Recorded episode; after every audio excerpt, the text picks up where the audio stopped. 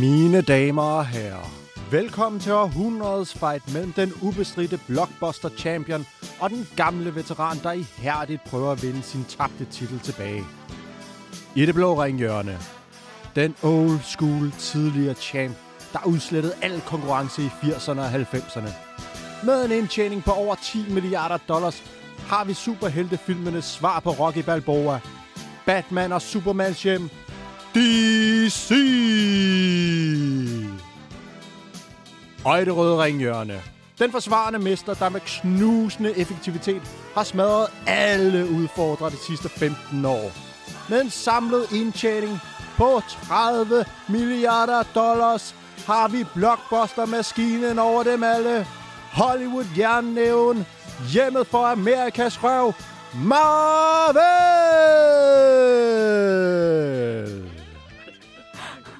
Jeg vidste ikke, jeg havde det i mig. Claus, jeg ved slet ikke, hvad jeg skal sige. Øh, andet, end, Min stemme røg. andet end velkommen til den her særlige episode af Close Up Fight Club. Jeg er jeres kampdommer, Karoline Ballstrøm, og med mig har jeg den altid højt råbende Claus Nygaard Peter. Er du okay? Ja, jeg kan godt mærke, at det trak lidt på stemmebåndet til sidst. Øh, som du fik sagt eller råbt, så står den i, øh, i den her omgang i superheltefilmkampens tegn. Øh, og det er mellem de to tegneseriegiganter DC og Marvel. For vi har jo faktisk en lille fight coming up. Det er jo ikke bare dig, der prøver at skabe drama, hvor det ikke er der. For DC-filmen Black Adam og Marvels Black Panther 2, Wakanda Forever, udkommer bare med et par ugers mellemrum. Drama. Det skaber jo en dejlig lille naturlig konflikt om kampen om publikums opmærksomhed, ikke? Jo, og derfor tager vi et kig på de to tegneseriegiganters styrker og svagheder. For hvorfor er det, at DC ikke har haft den samme succes som Marvel i biograferne? Selvom DC-film er de eneste, som rent faktisk har høstet hæder ved Oscar-uddelingerne. Og til at hjælpe os med at finde ud af det, og meget mere, har vi superhelte-ekspert Otto Olsen. Hej Otto, dejligt, at du kunne være med. Halløj? Hvad er dit forhold til DC og Marvel? Jamen, det er jo... Øh, jeg kan afsløre, at jeg i hvert fald er større tilhænger af DC, end jeg er Marvel. Det tror jeg også, det er det pr- program måske kommer til at handle om, at jeg kommer til at være ham, der står i DC's hjørne. Øh, jeg er øh, en Batman-nørd af natur, vil jeg sige. Mest Batman. Det var mm. Min første kærlighed. Men jeg har så også udviklet til resten af DC efterhånden over årene. Mm. Og så kan jeg kan også godt lide Marvel. Det er ikke, fordi jeg er noget vejen med det. Nej, men det, det, det er svært at undgå ikke at have Batman som sin første kærlighed. Han er bare sej. Han er ikonografisk. Det er han nemlig. Noget helt andet end alle de andre, på en eller anden måde. Ham og Superman. Og lidt Wonder Woman også. Men ikke, hun får ikke lige så mange film, kan man jo sige. Nej, det er det. Så det bliver jo interessant at se, hvad den her DC-gut, han øh, bringer til bordet, om han end forsvarer alle deres beslutninger og alle deres film, uden overhovedet at skille til de måske mange fejl, der ellers er rundt omkring. Og så kommer jeg til at repræsentere lidt mere Marvel-segmentet. Jeg kommer til at være den regerende champ, der prøver at kvæse insektet, som prøver at udfordre min trone. Og Claus og Otto, jeg er bare glad for at være med. Vi er glade for at have dig med. Men Otto, for lige at sætte tonen an en gang for alle, bogstaveligt talt, så har du fået lov til at vælge en, øh, en lille sang Ja. for at, at starte den her kamp mellem DC og Marvel i gang. Jeg, jeg har tænkt meget længere over det, fordi der er jo nogle, nogle fantastiske soundtracks på DC's side, både i, øh, hvad kan man sige, i score og i, i reel musik, eller hvad, i, øh, i popmusik har de også masser af med Prince og med Seal. Øh, men jeg har valgt at gå med øh, Hans Zimmers øh, What Are You Going To Do When You're Not Saving The World fra Man of Steel, som ikke nødvendigvis er den bedste film, DC har lavet, men nok er de bedste soundtrack, de har lavet. Det er Hans Zimmer, når han er stærkest, føler jeg. Mm. Det er, det er jo en Zack Snyder-film, der kommer fra, og han er jo han har, han er glad for sine momenter, han er glad for sine øjeblikke, hvor der er et eller andet legendarisk, der sker, og det her det er så øh, efterfølgeren til, at Superman han flyver for første gang, og sådan kommer ud og får lov til at, at være, du ved, Superman rigtigt, og sådan virkelig udfolde sine kræfter. Som igen, det er ikke en film, jeg er glad for, men den scene er voldsomt fed.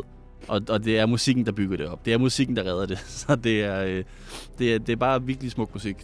Så lad os da få den. What are you gonna do when you're not saving the world? Af Hans Zimmer.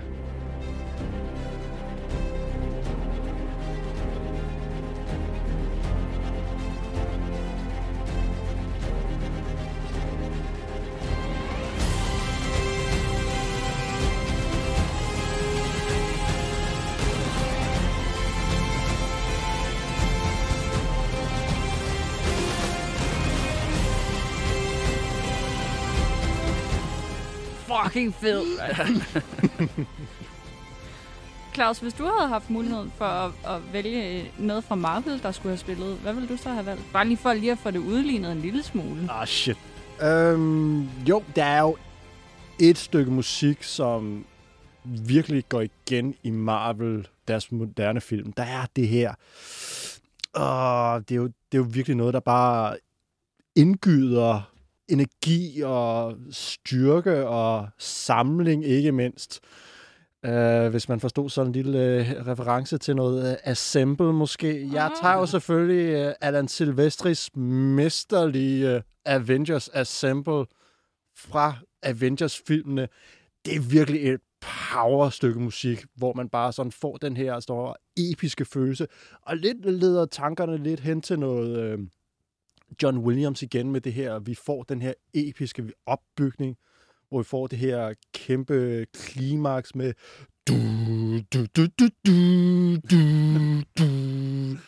Altså, det kan bare et eller andet. Det giver, altså, jeg får gåsehud, selvom jeg står i et meget, meget varmt studie. Så det vil, det vil jeg gå med, og jeg føler virkelig, det kan noget. Jeg bliver, bare, jeg bliver hype på det. Jeg, jeg er pumped.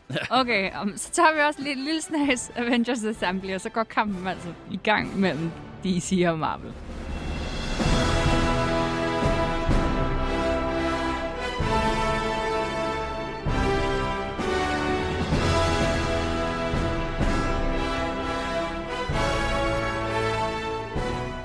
Så er kampen vist også skudt godt og, og grundigt i gang. Jeg kan ærligt talt heller ikke helt vælge mellem de her to stykker musik. Så indtil videre vil jeg sige, at den står, øh, den står 0-0 mellem DC og Marvel.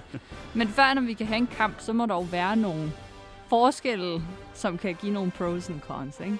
Så Otto Olsen, hvis du bare helt basic, for en, der aldrig har set en DC eller Marvel-film, usandsynligt. Ja. Men hvis du bare skal tage os lidt i hånden og sige rent visuelt, hvordan kan man så sætte sig ind i en biograf, ikke vide, hvad man skal til at se? Læret går op, og det hele går i gang, og pludselig kan du bare se, nå, det er jo en DC-film, det her. Ja, Jamen, jeg tror nærmest, det er nemmere at starte med Marvel på den front, fordi Marvel netop også har en samlet stilistisk front. De har, de har den måde, de kører på, hvor det ofte er sådan, øh, altså i virkeligheden ikke for at lyde for grov, men lidt gråt, øh, lidt, lidt, lidt monotont og kedeligt. Det er, øh, det lyder meget tavligt, men det, det er meget sådan, de har meget beton i deres film. øh, det har de. De har det er sådan ufarvet beton. Mm. De, de er, har en samlet stil, som de så også har kørt rimelig solidt, siden John Favreau øh, startede den i 2008. Sådan, så de har, de har samlet det under det banner. Med nogle særtilfælde, som Guardians of the Galaxy og, og Black Panther, mm. som jo også kommer ud og giver lidt mere farve i eller sjov. Men det er ofte så er det meget det samme. Og DC, hvis man snakker moderne DC, så definerer vi det jo ofte med, med Zack Snyder, og der er det jo bare dystert, sort på sort, masser af green screen, masser af, af slow motion. DC føler jeg har en, en større varietet, i, i hvert fald i moderne superheltefilm. Fordi du også har for eksempel James Wan's Aquaman, som jo er punkfarver, og øh, The Suicide Squad, som jo også har, har masser af det sjove farver. Mm. Jeg er til dels enig med det, du siger, men fordi jeg er på Marvel-hold, så er jeg ikke helt enig, bare for sådan konfliktens skyld. Jeg kan godt se, hvad du mener. Øh, Marvel har helt klart prøvet at forankre deres farvepalette i noget virkelighed, hvor øh, Snyder-universet, den her superhelte-palette, den er meget overdrevet. Den er mere gudagtig. Vi, de er mere ikoniske, så der er den her meget æstetisk øh, lavet tilgang til det, hvor vi gerne må have nogle lidt mere anderledes toner. Vi må gerne føle, at vi ser noget film, hvorimod Marvel, de måske mere har kørt på, den her farve kan vi tage fra den her del af virkeligheden, den her farve kan vi tage fra den her del af virkeligheden, og så prøve at sådan genskabe superhelte i en virkelighed. Ja, det er rigtigt. Det er meget realistisk med Marvel. Men nu har jeg også nævnt Zack Snyder, som jeg arbejder for DC et par gange. Altså den her instruktør, som man også kender fra 300, som er jo glad for det her overdrevne filmteknik. Vi skal have noget super slow motion, hvor du har stillet 30 kameraer op i en lang række, der kan fange alle mulige forskellige vinkler, så skal vi virkelig vise, hvad film det kan. Ja. Og nogle vilde klip og blod i sjove farver og alt sådan noget. Ikke? Det skal være lidt crazy. Ja.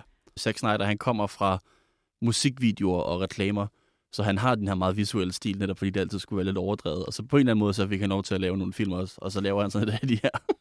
Altså, Jeg kan godt lide Zack Snyder. Jeg vil også gerne forsvare Zack Snyder lidt, men jeg har også øh, humor nok til at gå og grine med ham. Jamen, jeg, jamen, jeg elsker Zack Snyders debutfilm, Dawn of the Dead remaket, oh, ja. som jo er skrevet af, James Gunn. nemlig, som er ham, der gjorde Marvel sjov. Ham, der er instruktør på Guardians of the Galaxy. Og da han så blev fyret lige mellem toeren og treeren, så gik han over til DC og lige lavede nogle genialiteter med The Suicide Squad og Peacemaker-serien på HBO. Og jeg tror måske også, at han bare er i den lejr nu. At han, er op, altså, han laver lige Guardians of the Galaxy 3, men så siger han også, at han er færdig med Marvel, og så nu har han en masse DC-projekter i gang. Det er transferen øh, over Mal, vil jeg sige. Det er en game changer. Okay, men så på den visuelle front, kan vi lige få et recap her. Hvem går den ud til? DC eller Marvel? Jeg, jeg vil sige, at jeg vil stemme på, på DC, og, og DC svinger mere. DC kan både have en grimmere æstetik og en flottere æstetik, men der er en variation, der gør det sjovere, og Marvel er netop meget ankret i realismen, som jeg synes, det ender med at blive lidt kedeligt meget tit. Du får en gang imellem en Black Panther, som jo er, øh, i hvert fald i meget af filmen, virkelig, virkelig smuk. Men for det meste af det, så er det bare en masse mennesker i militæruniformer, der render rundt på en betonplade. Og det synes jeg ikke er så fedt. Visuelt. Visuelt. Men rent øh, historiemæssigt kan det jo være, det kan noget. Hvad siger du, Claus? Øhm, jeg kan af natur godt lide, at man tager chancer, og så er det lige meget, om det fungerer eller ej. Og der, hvor Marvel er begyndt at blive lidt ensformig, det må jeg, det må jeg også give. At, øh, man kan se nuancer, men det er mere over i deres serieunivers, hvor øh, de forskellige showrunners, som bestyrer den enkelte serie, de kan gå ind og sætte et præg på, at så kører vi den her æstetik hele vejen igennem. Filmene, der er måske lidt meget beton. Det kan noget, men det, det kan også blive ensformigt. Ja. Okay, så står den øh, 1-0 til DC indtil videre på den visuelle front. Hvad så med rent tematisk? Nu har vi allerede været inde i, at Marvel er lidt mere grounded, mere realistisk. Hvad, Øh. hvad er Marvels tematik egentlig? Det er et godt spørgsmål. Tematisk så er Marvel meget, der er en eller anden, der er død, og så skal vi hævne det. Ja, nogle Avengers. Ja, der er altid en eller anden, der vil myrde nogen. Lige meget hvilken film du går i gang med, så er der en, der er blevet slået ihjel, eller også så er der en, der vil slå en ihjel, og det bliver så drivkraften for alt, hvad der sker i filmen. Det, der er ofte et, et, en rimelig simpel struktur med, med skurk og held Ja. ja. sat op. Og på en eller anden måde, så er der en connection de to imellem, så der er noget et eller andet følelsesmæssigt øh, samspil, som når det fungerer, er virkelig superbt. Altså Black Panther med øh, Killmonger, en af de bedste skurke. Filmhistorien nogensinde, vil jeg sige. Ah, okay, ja. Ja, han, han er meget... ja, altså, det er også fordi Michael B. Jordan, han er genial skuespiller. Han Ja. kan sit shit. Men lige meget, hvor dårlig filmen er, så er Michael B. Jordan Men jeg blev faktisk en lille smule skuffet over ham. Ja. Ja. Åh, oh, så er det- der fight, mand. Hvad så er der fight, ja. Men det var fordi, jeg havde netop hørt det der med, at jeg, jeg så ikke Black Panther i biografen. Jeg tror ikke, jeg nåede det. Og så hørte jeg det der med, at han skulle være lige så god som Heath Ledgers Joker i The Dark Knight. Mm. Øh, som Mm. jo er en meget, også er en meget legendarisk. Det han vandt en Oscar for den. Det refererede jo også i, øh, i øh, introen her. Ja, ja, ja, stop med din Oscar. Og så var jeg sådan, jeg var helt oppe at køre, fordi at han også, hvad hedder det, nu er det, man hedder med den samme instruktør, havde også lavet Creed, Ja, det er Ryan Coogler, der har instrueret den. Øh, som også var en rigtig god film med Michael B. Jordan i. Nemlig en boksefilm. En vokserfilm bare apropos. Øh, så jeg var også sådan helt, okay, nu, nu, er jeg, nu er jeg game på det. Og så det her med, at han netop har en virkelig fed motivation. Og det faktisk, tæller faktisk også lidt i tematikken, det her med Marvel, som jeg føler er et problem. At skurken altid har ret. Mm. Killmonger har ret i hans politik, men så er han også ond. Og Mm. mm. det er det her med, at altså, han, øh, han kommer og siger, at vi skal lave noget radikal forandring i samfundet. Vi skal ændre noget stort. Og så samtidig så siger han også, og hvis vi ikke gør det, så dræber jeg din søster og din bedstemor. og, og det er sådan den nuance, han får. Og så finder vi så ud af til sidst, at vi ikke skal være radikale, vi skal være moderate. Vi skal Mm. forandre lidt, men vi skal ikke forandre for meget, fordi vi skal også blive i det. Og det er det, som Marvel har gjort flere gange nu, hvor de introducerer også i for eksempel Falcon and the Winter Soldier tv-serien, der er der også nogle skurke, som jo egentlig har ret, men så myrder de folk, og så er de onde, og så ender vi med at komme på en lidt mere moderat løsning, end de siger. Og det er sådan noget, som Marvel rigtig godt kan lide. Altså, jeg vil også sige, Thanos, den helt store Marvel-skurk de sidste mange, mange år, han havde sgu da også ret i, Ja. at hvis vi bare lige halverede os, så vil kloden kunne, kunne klare det hele. Altså, Mm. vi er ikke sustainable, som vi er lige nu. Med et lille snap, så kan du faktisk løse rigtig mange problemer. Det, er det, han har egentlig ret i meget af hans politik, men så går han lidt for langt, når han dræber halvdelen af livet på jorden. Ja, og, af så er der det der med Gamora og sådan Ja. noget. Ikke? Måske han skulle have ladet sin datter være. Og, og det er så ja. det, som, som Marvel måske har problem med, det der med at have nogle skurke, som egentlig har ret, men som også lidt går for langt i det. Men hey, hey, hey. Halløj. DC. What the fuck sker der over hos jer? Altså, hvad, hvad sker der over tematisk? Er der overhovedet noget tematik hos DC? At verden er grim, og det regner altid, og Noir har ikke levet forgæves. Nej, jeg, jeg, vil, jeg, vil, jeg vil modsige lidt der. Jeg vil også sige, for eksempel, hvis man kigger på Zack Snyder's Justice League, og her skal man jo også lige huske at sige, der er to Justice League. Den ene hedder bare Justice League, instrueret af Joss Whedon, og den anden hedder Zack Snyder's Justice League, og instrueret af Zack Snyder, øh, udkom i 2021. To versioner af den samme film. Det er meget forvirrende. Men i den film er jo utrolig håbefuld, netop også når man snakker om, hvor, hvor dyster Zack Snyder kan være. Der ser vi en, en, en Batman, som er blevet forandret til at være mere positiv, og til, at nu skal vi tro på håb og kærlighed og, og redde verden, og at det, og det synes jeg også, at, at DC kan det. Men det er helt klart også tit, at det bare bliver dystert.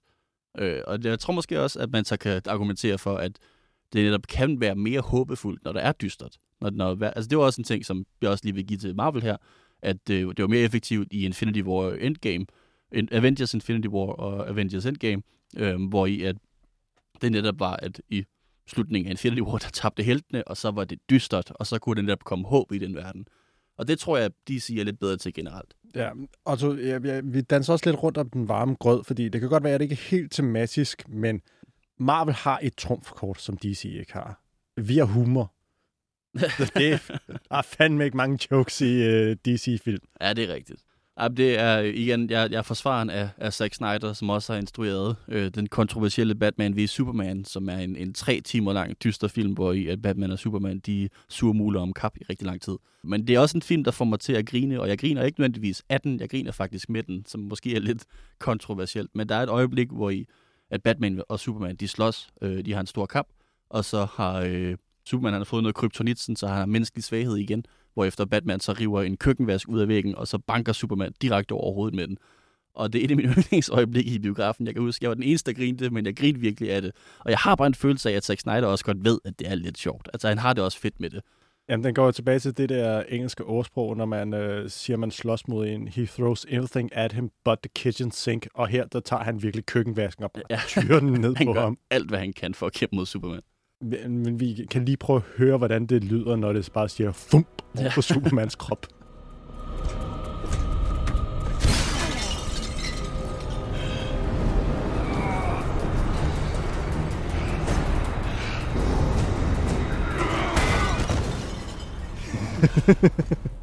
det lyder bare godt, når Ben Affleck tæver Henry Cavill. Ja. Det er sådan den største fangirl-fantasi på en eller anden måde. Ja. Ej, jeg, jeg var så, så glad i den biograf, det må jeg indrømme. Men også, jeg vil, godt lige, jeg vil godt lige sætte et ekstra punch ind på den her humor her, fordi vi har jo nogle folk, der virkelig kan noget med humor. Vi har James Gunn, som vi jo alle elsker og ærer. Han bragte jo humor et eller andet sted ind med Guardians of the Galaxy, der gjorde det universet sjovt og magisk på en måde. Taika Waititi, der med Ragnarok lavede en af de nok sjoveste film. Er han så floppet med den nyeste Thor-film? Det er så noget andet, fordi alt bare skulle være en fucking joke. Mm. Det, det, det prøver jeg at ignorere lidt, men jeg synes overall, så har Marvel øh, en god fornemmelse for humor, også af Captain America, der pludselig bliver America's ass. det er et meme, der aldrig dør nogensinde. No one asked you to look, Tony. It's ridiculous. I think you look great, Cap. As far as I'm concerned, that's America's ass. That is America's ass. De, de har en selvbevidsthed om, at øh, vi godt må være lidt fjollet. De tør godt være lidt fjollet. Ja. Ej, det må jeg også give det. Det hjælper rigtig meget, at de netop har lidt humor omkring det, og sådan kan, kan gøre det meget, meget tilgængeligt. Det, man ved altid, at når man ser en Marvel-film, så kommer man til at have det sjovt. Du ved ikke, hvad du går ind til en DC-film. Det, det er sådan lidt en russisk roulette-situation med DC som kampleder må jeg lige øh, gå ind og afbryde her. Ikke? Jeg tror altså, at den står 1-1 mellem DC og Marvel nu, fordi Marvels humor, den er altså øh, efterhånden også rimelig ikonisk. Så jeg er ked af det, Otto, og DC-hjørnet, øh, den går altså ud til Marvel, den her. Ja, ja. Jeg kan stadig nå at vinde. Både DC og Marvel er jo først og fremmest tegneseriehuse det er jo der alle de her øh, dejlige film og tv-serier, de er udsprunget fra, at der var nogen, der engang satte sig ned og tegnede nogle fede ting. Hvad man så vælger at gøre med det her materiale, som en masse geniale tegnere engang har lavet, det er jo så spørgsmålet. Og der har de jo også hver især gået hver sin retning. Marvel har en rimelig samlet struktur, altså alting er connected. Hvorimod DC kør lidt mere rogue, ikke? Der kan vi godt have enkeltstående ting. Hvad er det smarteste at gøre? Og på, på, på den præmis, så tager Marvel den uden tvivl, fordi sammenhængende, det giver bare god mulighed for at lave et dejligt stort univers, hvor alt på en eller anden måde kan spille sammen til en stor kataklysmisk film. Men jeg synes helt klart, at sammenhæng, det giver noget, og det er også noget, Marvel virkelig har stræbt hårdt efter. Altså, de har jo også haft en, en lidt uheldig øh, historie med, at øh, de var jo ved at gå fuldstændig bankerot i 90'erne, så det begyndte at sælge ud af deres øh, forskellige tegneserie properties. Det er derfor, Sony for eksempel har Spider-Man, og det er derfor X-Men i lang tid var hos Fox, og så købte Disney Fox, så nu er de kommet tilbage til det store Marvel-univers. Og det er jo lidt det, man har prøvet at undgå, da man lige pludselig fik den her kæmpe store succes med Iron Man, så vil man gerne sørge for at få alt ind i folden og lave det her store, gigantiske univers, som bare kan køre for sig selv. Og i og med, at de er begyndt at introducere multiverser, så giver det også mulighed for, at de kan lave nogle øh, forskellige øh, enkelstående film i højere grad, end der måske tidligere har været mulighed. Så jeg synes helt klart, at Marvel tager den her, men øh, værsgo Otto, prøv at overbevise mig.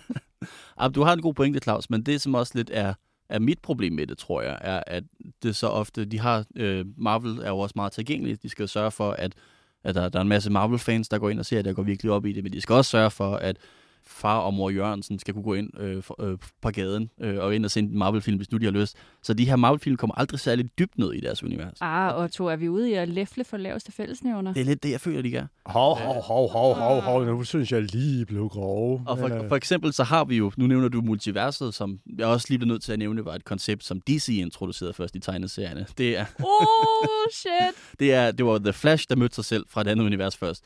Ja, ja, hvornår kommer den flash? en gang i 2035, men vi glæder os til den alligevel. Men, men for eksempel med multiverset, så har øh, Marvel jo flere tv-serier og nu to film, som der alle sammen udforsker det her koncept, men de er alle sammen så isoleret, fordi de kan ikke have, at en tilfældig forbipasserende, der gerne vil se en Marvel-film, skal se to andre film og tre tv-serier for at forstå, hvad der foregår. Så de kommer aldrig dybt ned i det her koncept. Så på trods af, at de har virkelig fedt potentiale for at udforske det her og komme dybt ind i det og lave noget sjovt med det, så ender det bare altid med at blive en lille smule overfladisk. Og jeg synes, det virkede meget godt i Spider-Man No Way Home, fordi der passer det godt til historien, at Spider-Man møder andre versioner af sig selv. Det tænker jeg godt, man må spoil nu. Der er gået et år. Men andre film, så synes jeg også bare, at det, det bliver lidt... Eller for eksempel i, i Doctor Strange, uh, uh, The Multiverse of Madness, som er den nyeste film, der udforsker det her. Det er en multiversfilm. De har multivers i titlen. Og der er en enkelt sekvens, hvor i, at Dr. Strange han rejser igennem sådan fem forskellige universer, og så ender de i et andet univers, som bare er New York, og så er de der resten af filmen. Og det er det, de gør med det koncept. Og det er bare lidt skuffende. Og de, de turer ikke rigtig at virkelig dykke ned i det. Og der vil jeg sige, at der synes jeg faktisk også, det giver noget, at, at DC ikke nødvendigvis er knyttet til en, en større struktur. at De ikke støtter til et større univers. De har prøvet, og det har så været en, et anker for dem. det her med, at de nogle gange har sagt, nu skal vi være et univers, og så er det ikke lykkedes. Men når de så også bare laver en film en gang imellem, som der kan stå helt for sig selv, og som kan lege med sit eget koncept, så er det også fedt. Og når du siger, at de prøver at lave nogle større strukturer, så er det, når Aquaman har en film, og Wonder Woman har en film, og Superman har en film, og så en gang imellem mødes de i en stor Ja. Sådan Avengers-lignende konstruktion, ikke? Men, men i virkeligheden, så det, det de også gjorde, var lidt, de startede forkert. De startede omvendt. Fordi de startede med Batman v Superman, hvor i, at det var øh, den første introduktion til Batman. Vi havde haft Man of Steel før, som vi har haft en, en Superman-film, men så var den første introduktion til Batman, første introduktion til Wonder Woman, første introduktion til Cyborg, første introduktion til The Flash. Øh, var der ikke flere med? Var der ikke også? Aqu- jo, Aquaman var også med. Altså, de kommer alle sammen ind og sådan lige siger hej, sådan, så vi bare sådan, nu, nu er vi alle sammen samlet på en eller anden måde. Mm. Og så går man så videre til det her univers. Og det er der også mange, der føler, at de virkelig skyndte sig for meget ind i det. Og jeg tror også, at de fik lidt angst på, fordi det er en ting, man også lige skal snakke om i tidslinjen, er jo, at da Avengers kom ud fra Marvel, den her kæmpe store film, hvor alle de her helte kunne samle, og det var kæmpe stort. Det var det samme år, som at DC lukkede deres trilogi med Christopher Nolan. Christopher Nolan, som har instrueret Dark Knight-trilogien. Samme år, som han lavede Dark Knight Rises, som lukkede den historie fuldendt, var der, hvor Marvel virkelig fik sådan sat speederen på bund og nu gik i gang. Og det gav DC et, et angstanfald i virkeligheden, hvor de bare sådan, okay, vi skal også i gang. Og så skyndte de sig at lave Man of Steel og Batman v Superman og Justice League, sådan, så de også kan konkurrere. Men hvor at Marvel har haft længere tid til at udfolde en struktur, så var DC sådan lidt, de kunne ikke rigtig gøre det ordentligt. Mm. Okay, så selvom jeg faktisk, øh, som den, der skal afgøre det, ikke, vil sige, jeg er også voldsomt træt af, at jeg skal have fuldstændig styr på, hvad der skete i Winter Soldier, før når jeg kan se den nye sæson af Loki, eller et eller andet. Jeg, jeg er træt af det. Jeg har ikke tid til det. Så vil jeg også sige, at DC er bare lidt all over the place. Og jeg, Ja, det synes jeg er godt. åh, ja, jeg ved ikke rigtigt. Men folket vil have sammenhæng. Ja, det er meget rart med nogle større paralleller og sådan noget. Gør det. Giv efter. Noget, der sådan kan afgøre det for mig, selvom jeg er i tvivl, er jo bare, at Marvel har tjent flere penge på deres kæmpe store connected univers, Det synes jeg end også en lidt, DC har. det synes jeg er en lidt sørgelig måde til. Nej, men vi, hvis jeg Money ikke, talks, baby. Ja, for jeg kan ikke afgøre det. Og, og Marvel 30 milliarder dollars mod 10 milliarder dollars. Tallene taler for sig selv altså. Den går altså til Marvel i den her omgang. Jeg kan købe dig to gange. det bliver muligvis en realitet. Du har lige landet på rådhuspladsen, og det... Så står den jo 2-1 til Marvel i den store kamp. Men øh, skal vi bare blive ved med at, at køre lidt i det? ikke? Hvorfor er det, at DC så er så langt Jamen, det kan jeg bagud? forklare. Det kan jeg forklare. Det kan jeg forklare. Hvad, der må være noget, vi ikke umiddelbart kan se, fordi med det blotte øje er det jo bare superhelte på hver sin front, der gør pretty much det samme. De redder dagen, ikke? Så hvordan kan det være, at det er blevet sådan her, at Marvel, i hvert fald på pengefronten, jo så er, er længere fremme? Jamen, Champion har et argument her. en ting er, hvad vi kan se i biograferne, på streaming. Noget andet er det, der sker bagved, under produktionen, præproduktionen. Og der har Marvel et gennemgående trumfkort, som har sikret den her kæmpe store succes. Navnet er Kevin Feige. And his name is John C. Han er superproduceren, der har det store forkrummet overblik og udstikker retningen for, hvor vi skal ende henne. Altså, jeg elsker den mand. Det, er, det, det minder lidt om den måde, hvor man tænker min yndlingspassion, pro wrestling, hvor man har en person, der udstikker sådan storylines ud i flere år, fordi vi ved, hvor vi skal ende henne. Vi skal have det her, den her store matchup, det er den, vi skal arbejde hen imod, så vi sætter en eller to, tre kampe op, og så ender vi et sted. Og det er lidt den måde, Marvel har tænkt i lang tid.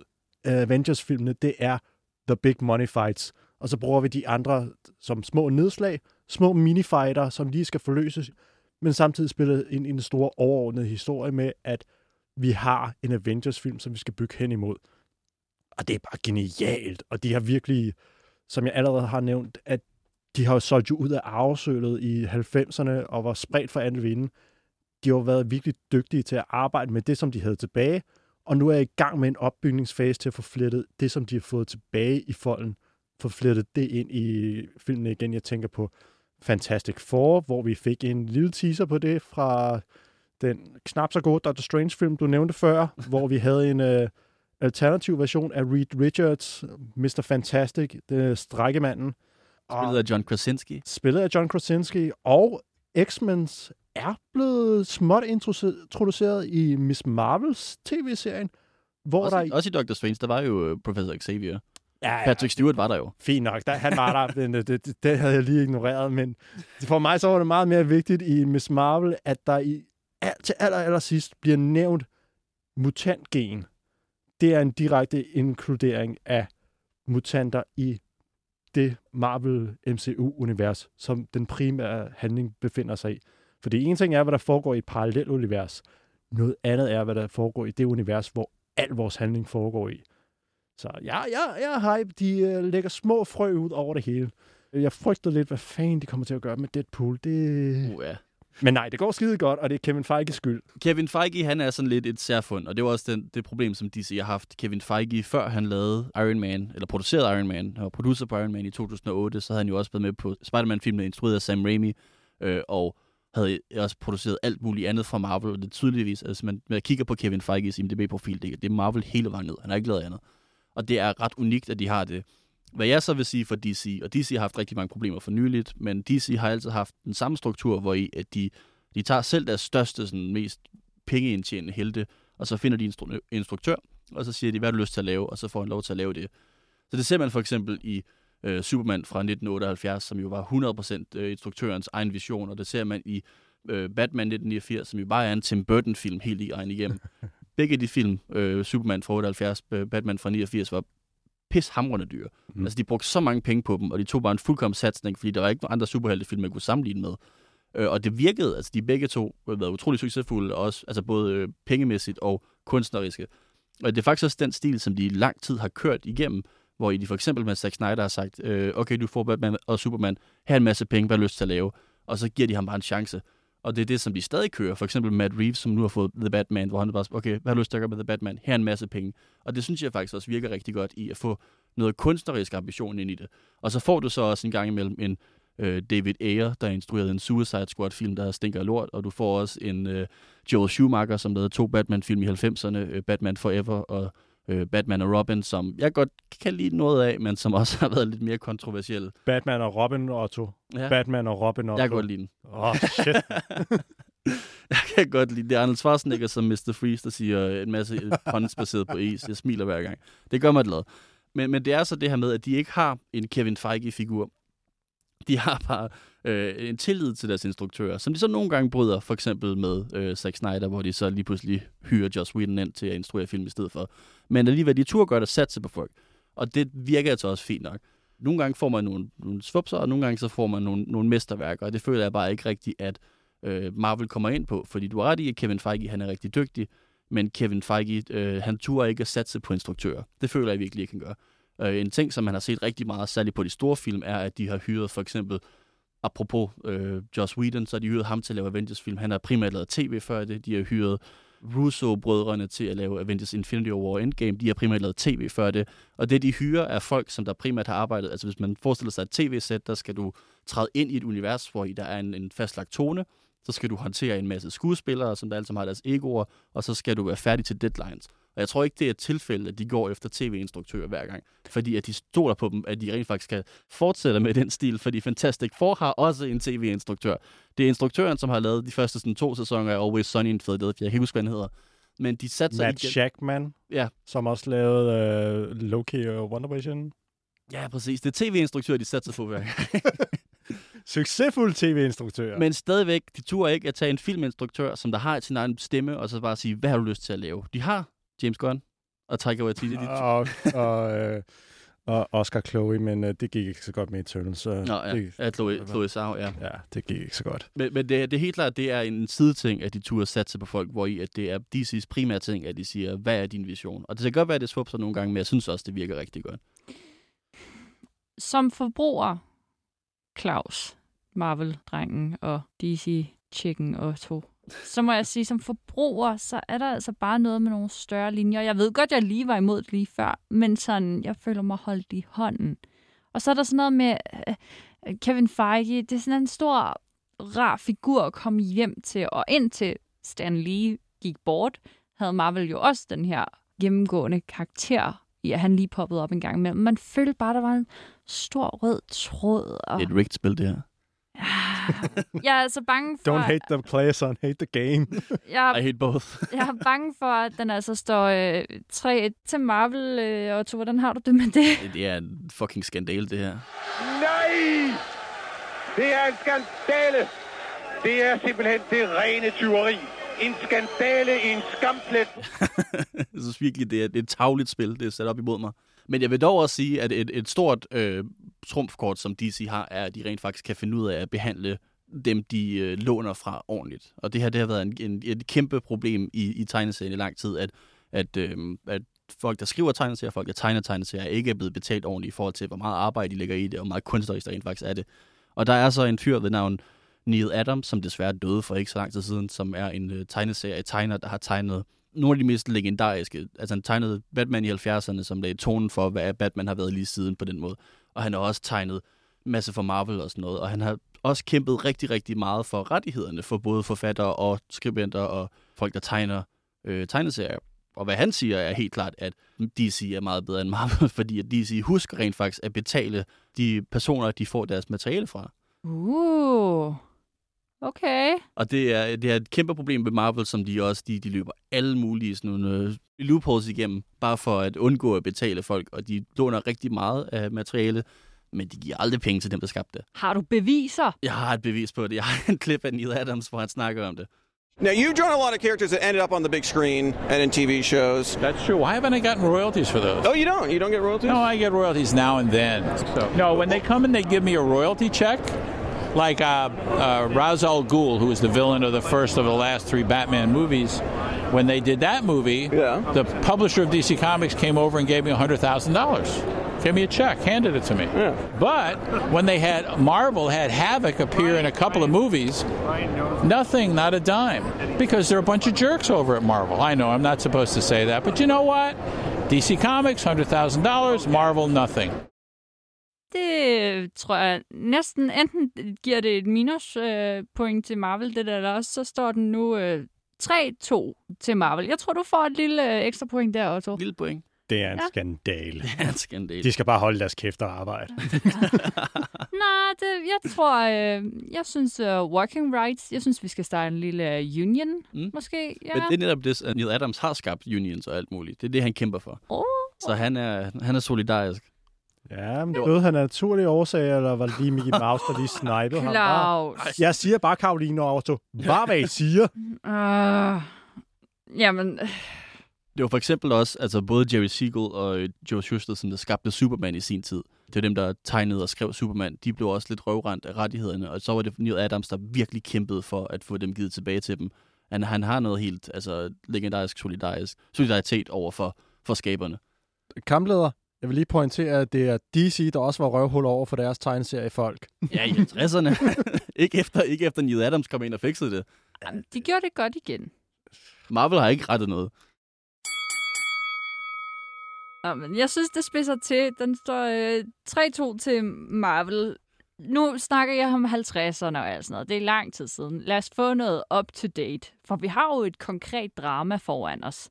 I 2022, i oktober og november, der udkommer filmen Black Adam fra DC, og så udkommer Black Panther, Wakanda Forever fra Marvel.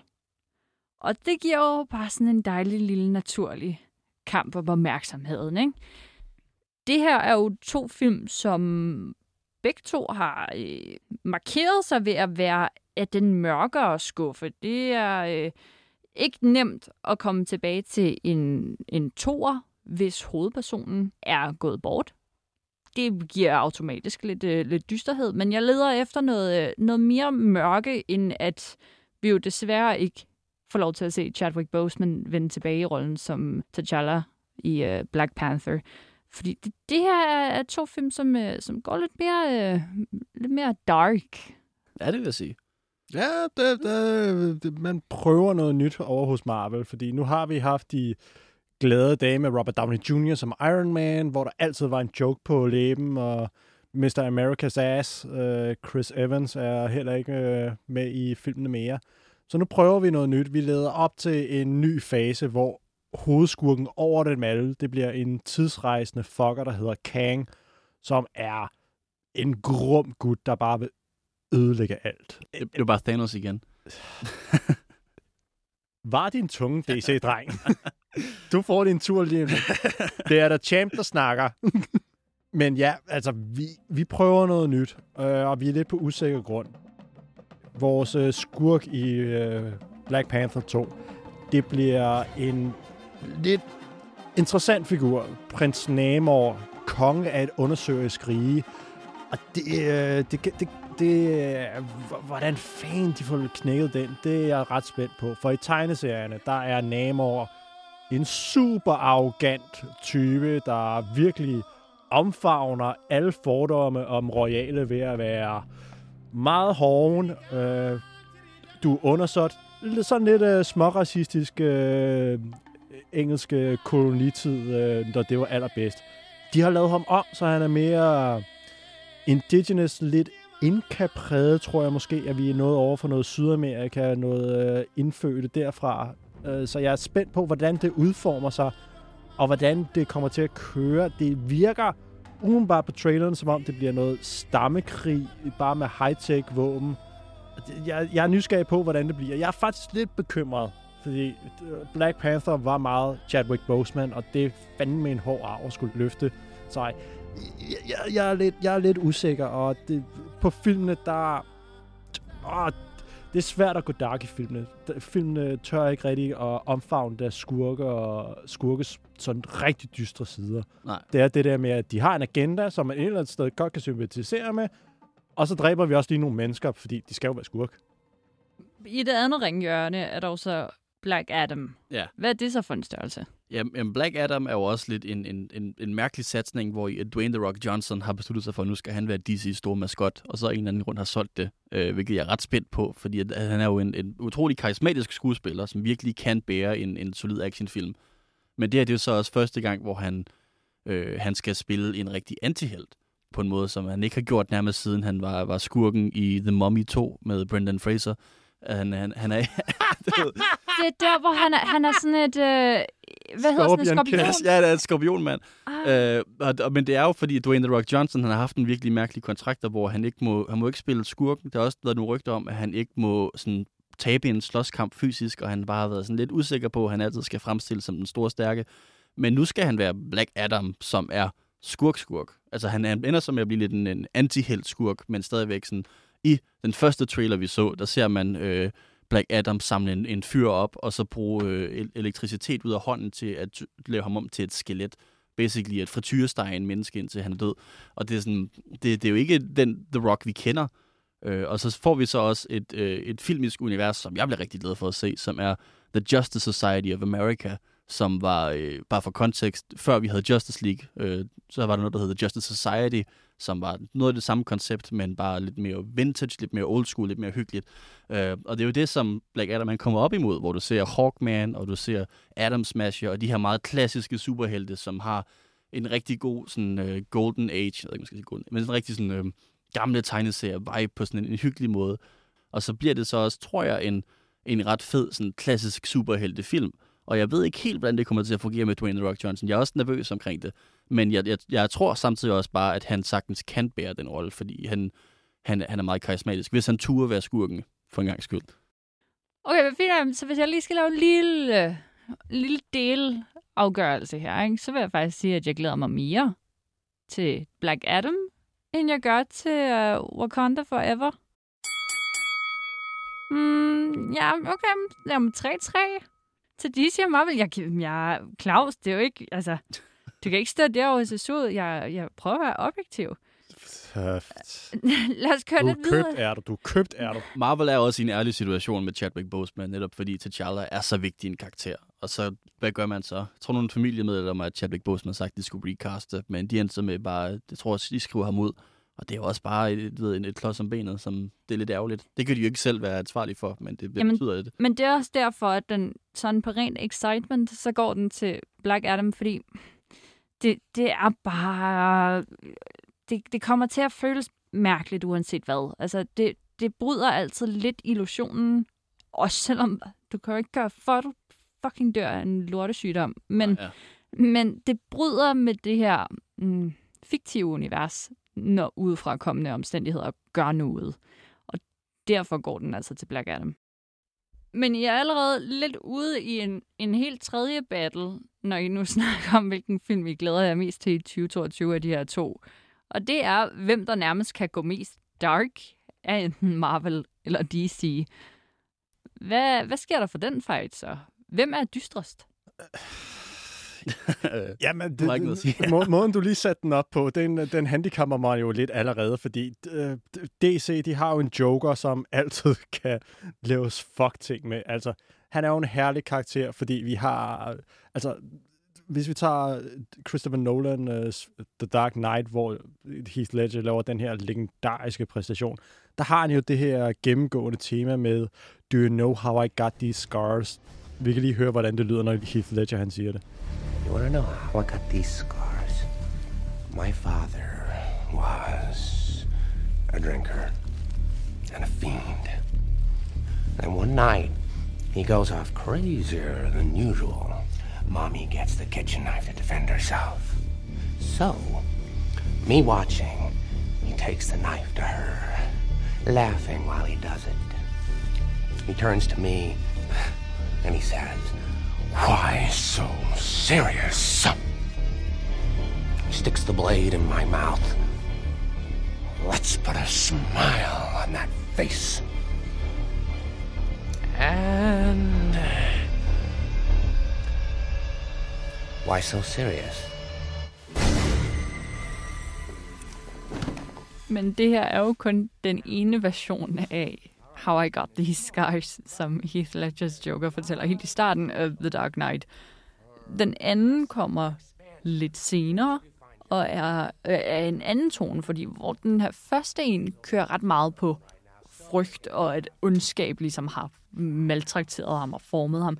Så den næste historie, som han fortæller til Bruce Waynes love interest, Rachel, den er meget mere følsom. Altså det handler om, at Jokeren var så sympatisk, at hans kærlighed faktisk formede ham til at være den grimme mand, han er i dag.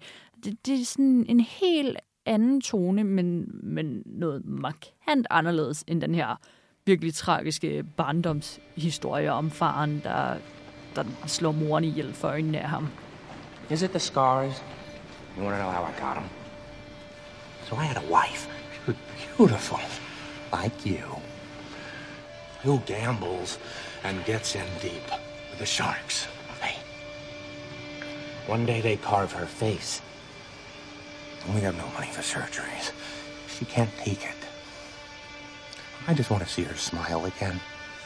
Hmm? I just want her to know that I don't care about the scars.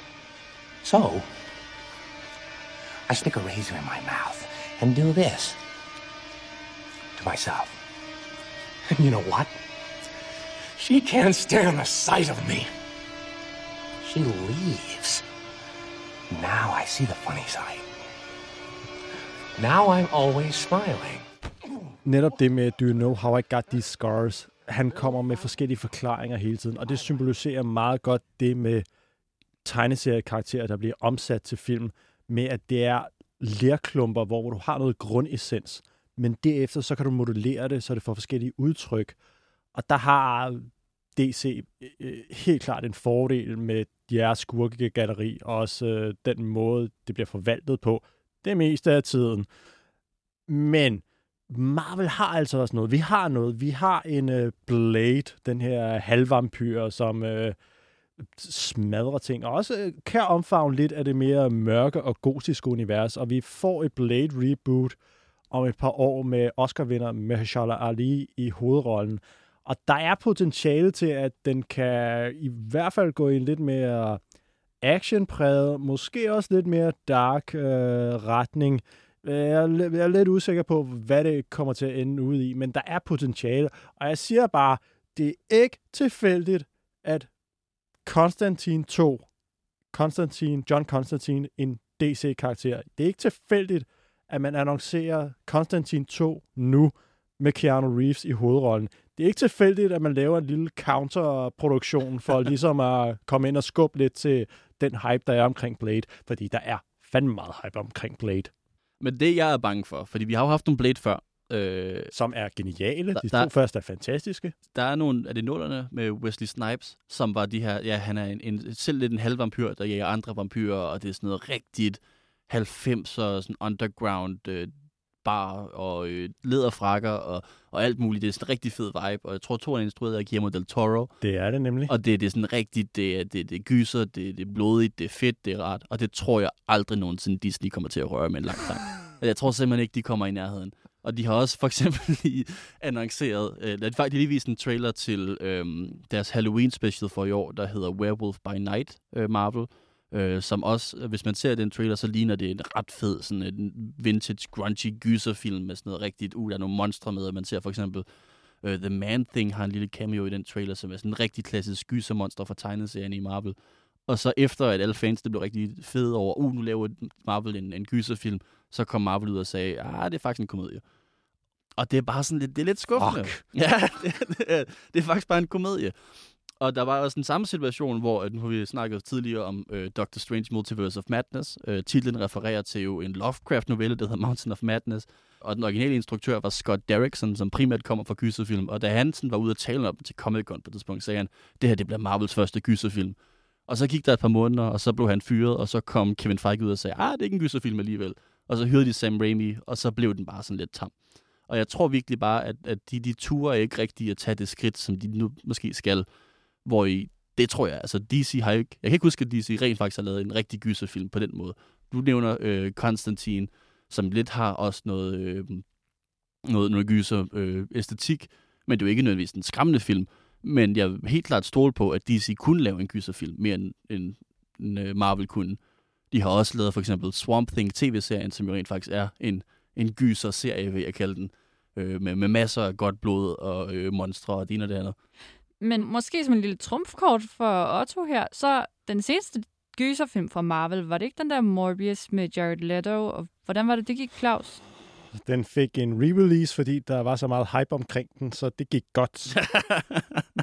det var ikke en internet-scam, fordi Nej. folk bare synes det var kitsch og Ja, det, det blev en meme, og grin med den, som var trending på Twitter i en uge, og så valgte Sony at sige, uh, fuck, jeg kan godt lide den, og så udgav de den igen, og så tjente den ingen penge. Men den gav os sexy Matt Smith, og det er verden jo glad for nu i forbindelse med House of the Dragon, så you're welcome world. Øh, ja, den har en øh, tomato meter på 15 procent, hvilket nok er noget af det mest rådne, du overhovedet kan komme i nærheden af. Man kan stadig lave en kødsovs ud af det. Og jeg vil også lige sige, at det var jo ikke Disney... Jeg vil også lige sige, at det var jo ikke, det var jo ikke Disney, der lavede den. Øh, så det var ikke Disney, der tog sat sig på en gyserfilm, der så endte med at blive dårlig. Fordi Disney, de, de kan ikke rigtig komme der. Det var Sony, der lavede Morbius. Okay. Er du i gang med at forsvare din konkurrent, Otto? Det var da nok. Nej, nej, det, nej, det, var- jeg- det var ikke Marvels skyld, det var nemlig Sonys skyld. Nej, tak. altså, okay, det, er, det, er, stadig, det, er stadig, det er stadig Marvels skyld. Men det, jeg vil sige, er, at når vi snakker om Disney turde lave en gyserfilm, det gjorde de ikke, for det var ikke dem, der gjorde det. De turde ikke komme ud i det. Det er også derfor, jeg ikke har særlig meget tillid til Blade, for at den faktisk bliver blodig eller uhyggelig. Jeg, jeg siger, at øh, største chance for at lave en ordentlig dark film er nok bare DC.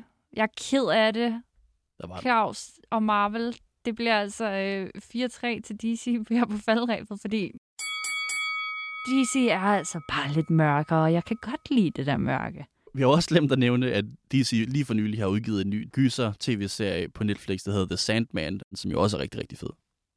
Ah, gøs og gøs, men ja, det er en genial serie, så det, det, det behøver vi ikke at snakke om. Så Det, det, det, jeg er stadig utilfreds over resultatet. Men er det, fordi du har fået Marvel-kappen på i dag, eller er det, fordi du rent faktisk er øh, oprigtig uenig i den endelige dom, som er, DC er bedre end Marvel? Øhm, jeg er jo DCP af hjerte, så jeg har en øh, fake marvel card på i dag. Men jeg synes, der er mange af de ting, som jeg argumenterede for, som jeg ah. godt vil kunne stå inden for. Der er humor, der er noget sammenhængskraft, som jeg virkelig værdsætter. Og jeg synes, at DC har fucket uendelig meget op med meget af det forlæg, der ligger. De har simpelthen ikke ydet det retfærdigt nok. Det er irriterende, at de tre bedste DC-filmatiseringer, det er Christopher Nolans, og der er ikke noget, der kommer op i nærheden af den. Selv den dårligste Nolan-film er bedre end alt andet fra DC. Og jeg, jeg, jeg, skulle lige, jeg, skulle lige, jeg skal lige huske, The Suicide Squad af James Gunn er fantastisk. Den kommer derop. Suicide Squad 2. Så Ja, den anden. den anden. Ja, Ja. vi, vi anerkender ikke den første. de fire film, de hæver sig over resten. Mm. Resten er middelmådigt. Og Thor, er du enig i dagens konklusion, som er, at DC på papiret er bedre end Marvel? Altså, det er jeg jo. Men jeg vil også gerne gå ind for, at jeg ser jo også Marvel-film. De er jo også, man, man kan forvente en vis kvalitet af humor og action, og, og, og det fede af det. Men, men DC er for mig meget mere engagerende. Og to Olsen, tusind tak, fordi du vil øh, være med i Close-Up. Tak fordi I var her mig. Jeg tror, det bliver sidste gang, når jeg kigger på Claus. Men øh, Og we ain't done yet, boy. Og tak til øh, Claus Nygaard Petersen. Mit navn er Karoline Ballstrøm, og du har lyttet til Close-Up, som du altid kan høre på 24-7 hver fredag. Derudover så kan du finde vores tidligere episoder, der hvor du finder dine podcasts. Tak for at lytte med.